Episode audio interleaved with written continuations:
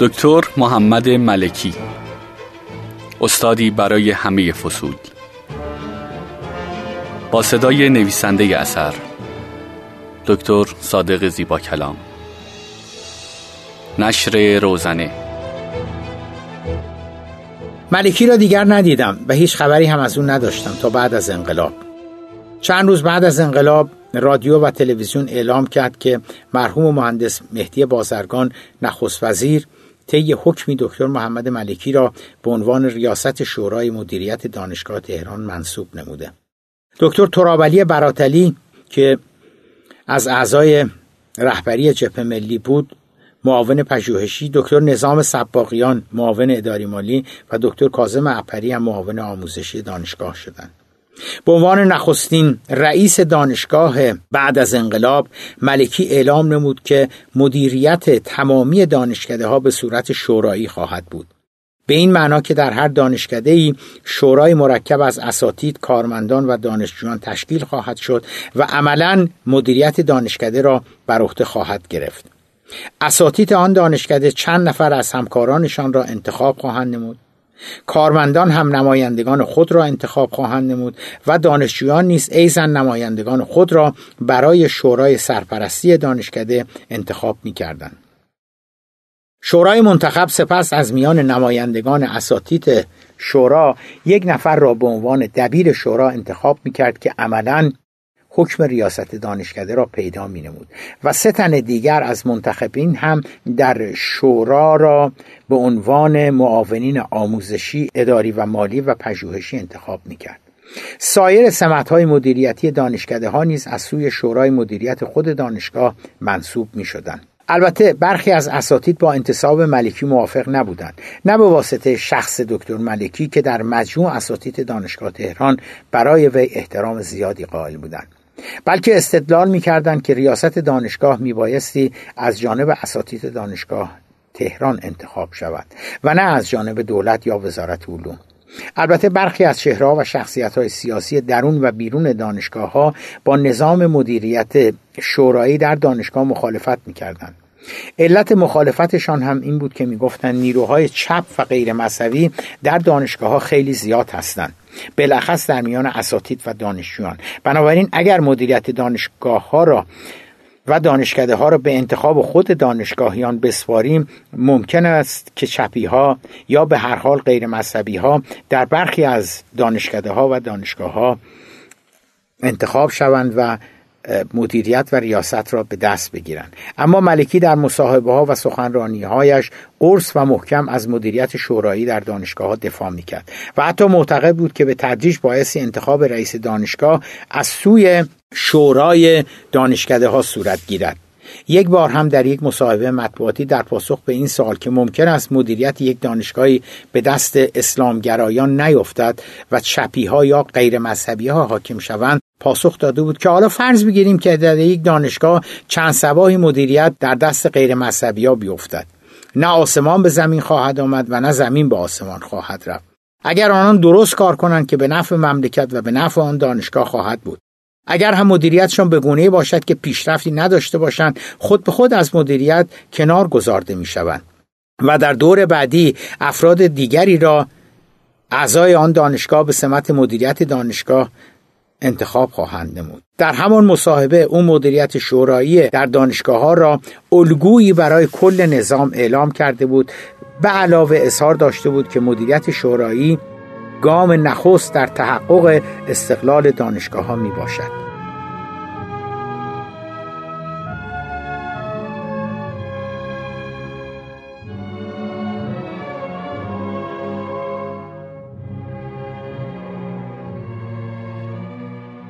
با ملکی دیگر تماس نداشتم تا حدود یکی دو هفته بعد از انتصابش به ریاست دانشگاه تهران.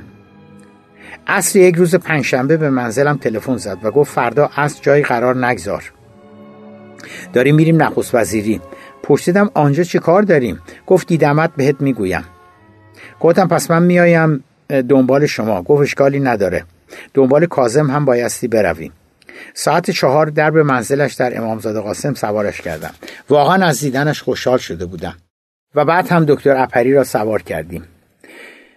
گفت از دفتر مهندس بازرگان با من تماس گرفتند و ظاهرا دکتر یزدی می‌خواهد جلساتی با یک سری از اساتید مسلمان دانشگاه های تهران داشته باشد. و از من خواستند که تعدادی از اساتید دانشگاه تهران را معرفی کنم. من هم تو و اشاره کرد به کازم کازم را معرفی کردم. خودم هم میآیم چون مهندس بازرگان خواست که بیایم. از وضعیت مدیریت دانشگاه از او پرسیدم. گفت بد نیست ولی این چپی ها خیلی اذیتمان می‌کنن. سر هر مسئله بایستی با آنها بحث و گفتگو و مجادله داشته باشیم. از آنها بدتر مجاهدین هستند. حالا خیلی وقتا با چپی ها کنار میاییم اما با مجاهدین همیشه مسئله پیدا می‌کنیم. مشکل دیگر یک سری اساتید مسلمان هستند. با آنها هم مرتب بحث و گفتگو و مجادله داریم. گفتم همانها که می‌خواستن یک تشکیلات مستقل از سازمان ملی دانشگاهیان درست کنن گفت آره همانها. معلوم نیست تا دیروز کجا بودن اما حالا از پاپ کاتولیکتر شدن به بیشتر انتصابات اعتراض دارن و می‌گویند که شوراها زیر نفوذ چپی ها و ضد انقلاب هستند و مشروعیت ندارن آهی کشید و به بیرون نگاه کرد. گفتم پس خیلی سرتان شلوغ است. گفت آره و خدا عمرشان بده. تنها گروهی که با همون همکاری می‌کنن بچه مسلمون ها هستن. گفتم دانشجویان گفت آره اینها تنها گروهی هستن که درد و سر ایجاد نکردن. هیچی. خیلی هم با همون همکاری دارن. گفتم آخه مشکلات سری چیه؟ گفت مشکلات زیاد هست. اما یکی از آنها که پدرم را در آورده پاکسازی ها و اخراج هاست دانشجویان مثل آب خوردن اساتید و خیلی های دیگر را اخراج کردند. می‌گویند اینها ساواکی هستند تاغوتی هستند فراماسون هستند با دربار رابطه داشتند عضو حزب رستاخیز بودند و قصه و چه می‌دانم هزار یک وصله دیگر با آنها میچسبانند. توی دانشکده ها و بیمارستان ها هم این مشکلات را داریم. از ملکی در مورد جلسه که می‌رفتیم پرسیدم. گفت والا منم خیلی خبر ندارم. از دفتر مهندس بازرگان تماس گرفتن و گفتن که دکتر یزی می‌خواهد یک جلساتی با یک سری اساتید مسلمان داشته باشد که بتواند آشنایی بیشتری با مسائل ایران پیدا کند. پرسیدم فقط با شما تماس داشتن؟ گفت نه ظاهرا با دانشگاه های دیگر هم تماس داشتن. به نخست وزیری رسیدیم و من ماشین را پارک کردم. سه نفری با هم رفتیم به ساختمان اصلی نخست وزیری. راهنمایی شدیم به یک اتاق نسبتا بزرگ. در اتاق موکت و فرش بود و در حدود 15 یا 20 نفر که به نظر می رسید استاد بودن نشسته بودند. با آمدن دکتر ملکی جملگی از جای برخواستند و ملکی را تعارف کردم به سمت بالای اتاق. اما او همان نزدیک دم در نشست. به جز دکتر کازم اپری هیچ کسی دیگر را نمیشناختم. یک خانومی هم بود که بعدها فهمیدم خانم تاهره سفارزاده از دانشگاه ملی بود. اساتید از دانشگاه های مختلف بودند چند دقیقه بیشتر ننشسته بودیم که مهندس مهدی بازرگان به همراه دکتر ابراهیم یزدی و فرد سومی که بعدها فهمیدم دکتر دیلمی از شاگردان و همکاران مهندس بازرگان و از اساتید دانشگاه پلیتکنیک بود وارد شدند. اساتید یکی یکی خودشان را معرفی کردند از دانشگاه های پلیتکنیک شهید بهشتی شریف و دانشگاه تهران بودند مهندس بازرگان توضیح داد که وقتی مطلع می شود که شماری از اساتید آمده اند می آید که سلامی عرض کند و بعد به دکتر دیلمی اشاره کرد که از ایشان خواست که در جلسات شما شرکت داشته باشند و مفاد گفتگوها و گزارشات آن را به اطلاع من برسانند. بعد هم خداحافظی کرد و رفت. بعد دکتر یزدی صحبت نمود و اظهار داشت که با توجه به اینکه او بیش از 18 سال از ایران نبوده مایل است با اساتیدی که در جریانات سیاسی کشور فعالیت دارند یا با آنها آشنا هستند گفتگوهایی داشته باشد تا بتواند در جریانات سیاسی در ایران بیشتر قرار گیرد و بیشتر با آنها آشنا شود. به همین خاطر از مهندس بازرگان خواسته است تا ترتیب این جلسات را بدهند. جلسه نزدیک به چهار ساعت طول کشید. البته در وسط آن برای نماز و شام رفتیم. مریکی بعد از نماز رفت و به من گفت که می‌خواهد برود و کار دارد و جلسه مهمی باید برود در شورای انقلاب. گفتم بس من هم میآیم چون خیلی حرفهای آنها برایم تازگی ندارد و ملال آور است. یک سری به جای تحلیل از شرایط و اوضاع و احوال سیاسی کشور و موزگیری جریانات و شخصیت های مختلف همهش دارن از عملکرد دولت و مهندس بازرگان انتقاد می‌کنن. ملکی نگاهی به من انداخت و گفت نه شما نمیایید بمان و کار را ادامه بده. من با کازم میرم چون کازم هم می‌خواد بیاد. گفتم آخه کاری نیست که من ادامه بدهم. اصل فکر دکتر یزید درست است. بالاخره او می‌خواهد بداند چریک های فدایی خلق کوماله حزب توده. جبهه ملی سازمان مجاهدین حزب دموکرات کردستان و مابقی چه می‌گویند چه می‌خواهند برنامهشان چیست؟ دانشجویان اسلامگرا چه می‌گویند؟ مسئله قومیت ها شیخ عزالدین در کردستان. شیخ شبیر آل خاقانی یا آل غفور در خوزستان. حزب دموکرات کردستان و چه می‌دونم هزار تا جریانات سیاسی دیگر چه می‌گویند و چه می‌خواهند. گفتم طبیعی است که دکتر یزی و دولت می‌خواهند راجع به اینها بدانند. اما آخرین حرفایی که اینها دارن می‌زنن اصلا ربطی به موضوع پیدا نمی کند همش دارن از مهندس بازرگان انتقاد می‌کنن. گفت خب تو با دکتر یزدی همکاری کن و کمکشان کن. تا آمدم حرف بزنم خندید و گفت مهندس این یک درخواست نیست این یک دستور است. گفتم به یک شرط میپذیرم. به شرط آنکه قرص و محکم به من دستور بدهید. خندید و به اتفاق اپری خداحافظی کردند و رفتند. و من هم ماندم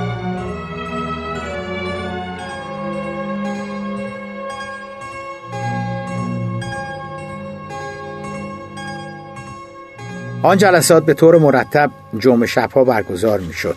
برخلاف اکراه اولیه من هم به تدریج یکی از چهره های اصلی آن شدم. البته بجز اساتید شیش هفت نفر از دانشجویان هم در آن شرکت می کردن. از جمله مهمترین چهره های دانشجویی آن ابراهیم اسقرزاده محسن میردامادی و چند نفر دیگر بودند که بعدها از مسئولین مهم سپاه و کشور شدند. به علاوه مهندس بنی اسدی داماد مهندس بازرگان هم منظما دیگر در آن جلسات شرکت می‌کردند. به تدریج بخش عمده ای از وقت جلسات در ارتباط با رویدادها حوادث و اتفاقات مهمی که در تهران یا در مناطق دیگر کشور به وقوع میپیوست. به علاوه عملکرد دادگاه های انقلاب شورای انقلاب خود دولت موقت و بالاخره سخنرانی های امام اشغال می‌شد. یکی از مسائلی که تقریبا در هر جلسه مطرح می‌شد حوادث برخوردها درگیریها مشکلات و مسائل قومیت ها بود و از همه آنها مهمتر مسئله کردستان که علت دوام درگیری و مشکل آفرین بود. به پیشنهاد دکتر یزدی یکی دو نفر هم از اعضای شورای انقلاب به علاوه از مسئولین سپاه و شورای عالی امنیت ملی هم به تدریج به جمع ما پیوستند. از جمله کارهای جالبی که به پیشنهاد دکتر یزدی صورت گرفت اعزام چند نفر از آن جمع بود به صورت داوطلب به مناطقی که بحران و درگیری در آنها پیش آمده بود.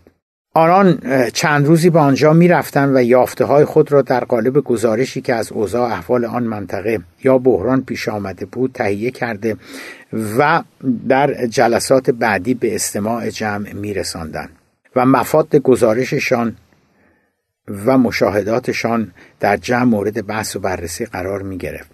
از جمله در جریان درگیری هایی که در ترکمن صحرا و گنبد به وجود آمده بود. به علاوه نارامی های استان های سیستان و بلوچستان و خوزستان گروه های اعزام شدند و گزارشاتی از آخرین وضعیت آنجا برای جمع آورده بودند. یک شب بعد از پایان جلسه یکی از دستیاران دکتر یزدی به من گفت که آقای دکتر می‌خوان شما را قبل از رفتن ببینن وقتی همه رفتم به اتاق دکتر یزدی رفتم. ایشان پرسید که خب شما استاد دانشکده فنی دانشگاه تهران هستید؟ بله قربان. گفت حقیقت رو بخواهید من مدتی است که دارم فکر می‌کنم با شما بیشتر همکاری داشته باشیم. می‌خوام به دکتر ملکی رسما نامه اداری بنویسم و از دانشگاه تهران بخواهم که شما را به عنوان معمور به خدمت در اختیار نخست وزیری قرار دهند و ابتدا می‌خواستم نظر خودتان را بخواهم. گفتم من حرفی ندارم و افتخار هم می‌کنم. منتها بیشتر برای چه کارهایی؟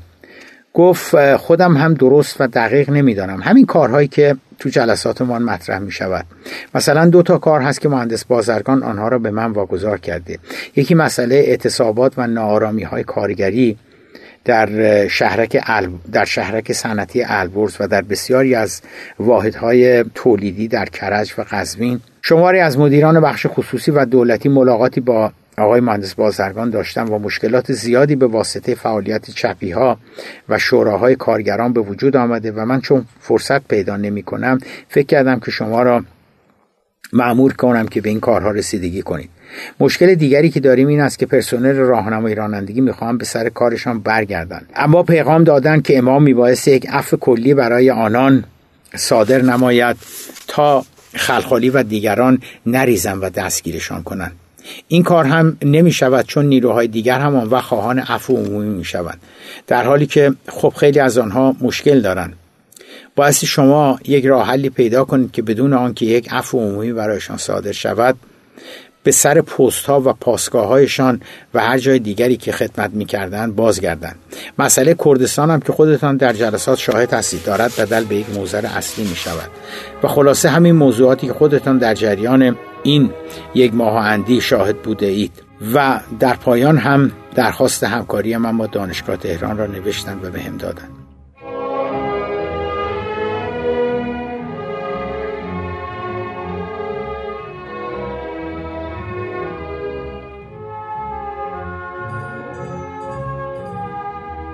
فردا صبح رفتم به دفتر دکتر ملکی بعد از تحسن برای اولین بار بود که به ساختمان سازمان مرکزی می‌رفتم.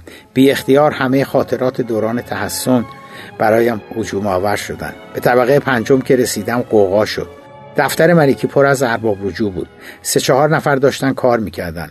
از جمله خانم بسیار معدبی که بعدها فهمیدم نامش خانم حق مراد خان است. از من پرسید که چه کار دارم و آیا قبلا وقت گرفته بودم؟ اسمم را گفتم و گفتم که وقت نگرفته بودم. اما شما به دکتر بفرمایید که فلانی آمده. برخلاف تصورم خانم حق مراد خان با تلفن صحبت نکرد بلکه همراه تعدادی نامه به اتاق رئیس رفت. چند دقیقه بعد دکتر ملکی آمد بیرون و من طبق معمول بی اختیار او را در آغوش گرفتم. برخلاف آن روز که رفته بودم امامزاده قاسم تا ببرمش نخست وزیری در طبقه پنجم سازمان دانشگاه به نظرم آمد که دیدارمان عاطفی تر شده. دست کم از طرف من. مرا به داخل اتاقش برد که پر از افراد دیگری بود. نگاهی به آنها کرد. و زیر لب آراب به من گفت اینها که به تو مربوط نمی شود درست منظورش را متوجه نشدم. فکر کردم شاید انتظار داشت که بعد از انتصابش به ریاست دانشگاه من سری به اون می‌زدم و پیشنهاد کمک می‌کردم. شایدم اشتباه می‌کردم و منظورشان نبود. نشستم و بعد از یکی دو ساعت که دیگران رفتن به ملکی گفتم حقیقتش را بخواهید. من خیلی فکر کردم بعد از انتصاب شما پیشتان بیایم یا نه. نیمی از من با همه وجود می‌خواست که بیایم و ببینمتان و بگویم در خدمتتان هستم.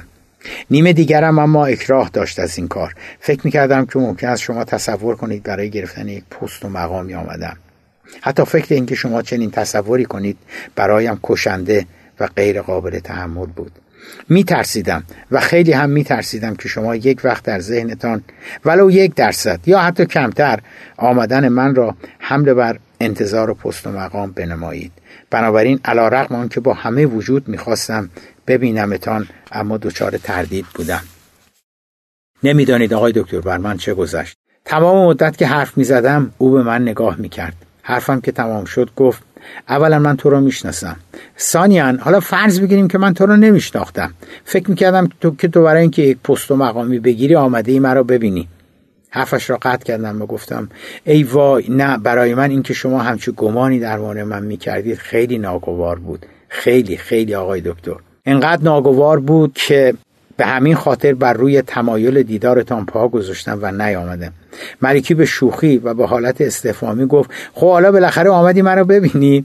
گفتم نه آقا آمدم ازتان اجازه بگیرم برم نخست وزیری گفت نخست وزیری برای چی؟ گفتم داستان آن شب خیلی جدی شده. گفت آنقدر جدی که می‌خوای از دانشگاه بری. گفتم نه قرار نیست از دانشگاه برم. قرار شده که شما مرا به عنوان معمور به خدمت در اختیار نخست وزیری قرار دهید. خودتان گفتید که با آنها همکاری کنم. گفت حالا من همین رو همین یه جوری چیزی گفتم. البته بازرگان مرد بزرگیه و خیلی هم بزرگه و دارن لهش می‌کنن. نامه نخست وزیری رو بهش دادم و بدون آنکه نامه بخواند رویش نوشت که موافقت می‌شود. حدود چند هفته بعد از اون ملاقات بود که بچه های نخست وزیری به من گفتن که هم دیروز هم امروز از دفتر دکتر ملکی ریاست دانشگاه خواستند که با دفتر ایشان تماس بگیرم بلافاصله تماس گرفتم و صدای خانم حق مراد خان را شناختم. گفت آقای مهندس اگر تهران هستی تشریف بیاورید. دانشگاه آقای دکتر ملکی می‌خوان شما را ببینم همان موقع رفتم دانشگاه. دکتر ملکی به من گفت که ما یک آموزشگاه یا دانشکده پرستاری داریم که اینها واقعا منو بیچاره کردن. همه دانشگاه تهران یک طرف این آموزشگاه یا دانشکده پرستاری یک طرف. سه بار من با آنها جلسه داشتم دو بار کازم با آنها جلسه داشته اما نمی‌دانم و نمی‌فهمم که چرا آنجا اینجوریه. همه با هم اختلاف دارن تو اون خراب شده. اونجا وابسته به اشرف پهلوی است و اشرف رئیس هیئت امنای آن است. یک سری استاد دارن که خود مال دانشکده پرستاری هستند یک سری هم مال دانشکده پزشکی هستند دانشجویان همه دختر و شبان روزی هستند. این کل اطلاعات من از اونجاست. به علاوه یک نکته مهم دیگر هیچ دو نفری را نمی‌تونی پیدا کنی که با هم متحد باشند کارمندان با اساتید اختلاف دارن اساتید با دانشجویان اختلاف دارن دانشجویان با هیئت امنا که مال اشرف پهلوی هست اختلاف دارن خدماتی ها با همه اختلاف دارن و خلاصه نمی‌دونم چرا آنجا اینجوری هست. کازم چند بار رفته یکی دو بار هم نظام. یعنی دکتر سباقیان رفته چند بار هم رئیس دانشکده پزشکی رفته اما همچنان آنجا درگیری هست. حالا فردا دو مرتبه داریم میریم آنجا. من به اتفاق کازم و رئیس دانشکده پزشکی می‌خوایم بریم اونجا. گفتم اگه دستت بند نیست فردا ساعت ده بیا از اینجا با هم میریم. فردا ساعت نه صبح دفتر دکتر ملکی بودم. با حدود ده با یک ماشین دانشگاه راه افتادیم به سمت میدان توحید که دانشکده پرستاری هست. دانشکده آموزشگاه پرستاری در میدان توحید و در زل جنوبی بیمارستان امام خمینی قرار داشت. اولین چیزی که نظرم را جلب کرد سبک معماری ساختمان آموزشگاه پرستاری بود. تعدادی از دانشجویان پرستاری با همون لباس پرستاری به استقبالمان آمدند. زواهرشان نشان می‌داد که اسلامی بودند. همهشان در سالن و آمفیتئاتر مانندی جمع شده بودند. اساتید جلو نشسته بودند و در حدود دویست نفر دانشجو به علاوه کارکنان دانشکده در ردیفهای بعدی. فضای سالن به شدت متشنج بود. به هنگام ورود ما برخی کف می‌زدند برخی سلوات میفرستادند برخی هم هیچ واکنشی نشان نمی‌دادند. چند نفر هم گفتند مرگ بر ارتجا برخی با ورود ما برخواستند و برخی ما همچنان نشسته بودند خانمی که به نظر می رسد از اساتید است رفت پشت میکروفون و هنوز شروع به صحبت نکرده بود که عده شعار دادند مرگ بر پهلوی. عده دیگری در پاسخ آن عده شعار دادند مرگ بر منافق. و در پی آن هم صداهای فریاد. ملکی آسته به من گفت می‌بینی چه وضعیتی است؟ دکتر اپری برخواست و رفت پشت میکروفون. بعد از آن که با لحنی خیلی آمرانه همه را دعوت به سکوت کرد و به زحمت توانست جمعیت را ساکت کند با گلایه گفت خواهران این چه وضعیتی است؟ شما دانشجو هستید ما آمدیم مشکلات شما رو بررسی کنیم. که دفعتا یکی از حضار که به نظر می‌رسد دانشجو بود برخواسته و سخنان دکتر اپری را قطع کرد و گفت چندین بار آمدیم اینجا. ما هم چندین بار به دفتر شما و هم دفتر رئیس دانشگاه آمدیم. اما اینجوری فایده ندارد. اینجا یک دانشکده معمولی نیست. رئیس دانشگاه بایستی یک رئیس برای اینجا تعیین کند. اما شمار دیگری از دانشجویان برخواسته با فریاد مرگ بر این و آن حرفهای را قطع کردند. اپری به زحمت سعی کرد مجددا نظم را برقرار نماید اما غیر ممکن بود. در حدود سی چل نفر یک صدا شعار می‌دادند ملکی ملکی. جالب است که عدهای هم پاسخ می‌دادند مرگ بر ملکی. ملکی رفت پشت میکروفون و جمع ساکت شدن. او سعی کرد که دنباله همان حرفهای دکتر اپری را بگیرد. در خصوص اتحاد و اینکه ما در سایه اتحاد تاغوت و استبداد را که یک مرتبه یکی از آقایان برخواست و با فریاد گفت حق ما را حقوق ما را همه چیز ما را مدیریت فاسد وابسته به اشرف پهلوی منحوس آموزشگاه چپاول نمود. ما به جز احقاق حقوقمان هیچ چیز دیگری نمی‌خواهیم. این بار نوبت دانشجویان بود. یکی از آنها برخواست و خطاب به گوینده آن حرفا گفت یک عمری شماها مزدوری خبرچینی و انواع بیشرمی برای همان باند اشرف کرده اید حالا که انقلاب شده زمان در آورده و صحبت حق و حقوق می کنید بروید حق و حقوقتان را از همان اشرف مزدور خائن که با افتخار برایش نوکری می کردید بگیرید. نه از دکتر ملکی که یک عمر داشته مبارزه می کرده مجددا باز اوضاع به هم ریخت. این بار خانمی که به نظر می رسید استاد است برخواست و با زحمت و با فریاد خطاب به دکتر ملکی گفت به عنوان ریاست دانشگاه مسئولیت این وضعیت بر عهده شماست. با سخنرانی نمی شود یک مؤسسه علمی را اداره کرد. دانشجویی که به آن کارمند حمله کرده بود مجددا برخواست و خطاب به ملکی گفت آقای دکتر ما نمی‌گذاریم شما امروز از اینجا بروید تا مشکلات اینجا را حل نکنید. سخنان او با قریب احساسات تقریبا همه روبرو شد و او با همان لحن ستیز جویانه ادامه داد که اگر هم به زور از اینجا بروید ما میاییم و در دفترتان متحسن می‌شویم. لغت تحسن که از زبان او بیرون آمد همه کف زدند. برخی برخواسته بودند و فریاد می‌زدند. تحسن تحسن تحسن. ملکی با زحمت توانست رز را برقرار نماید. سرخ شده بود و دانه های عرق بر پیشانیش نشسته بود. وقتی نظم دو مرتبه برقرار شد ملکی در میان بحت و ناباوری من اعلام داشت که من امروز با یکی از همکارانم آمدم اینجا.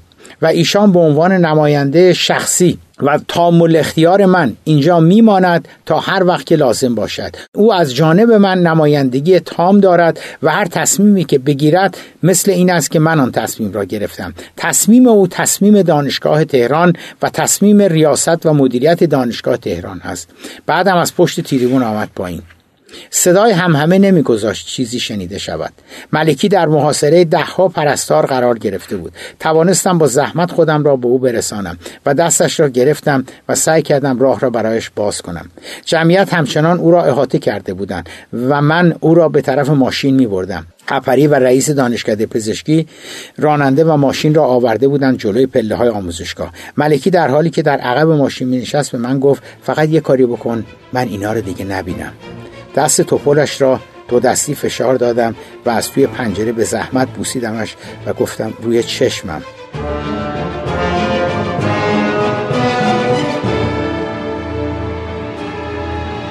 برای شنیدن قسمت بعدی کتاب همراه ما باشید.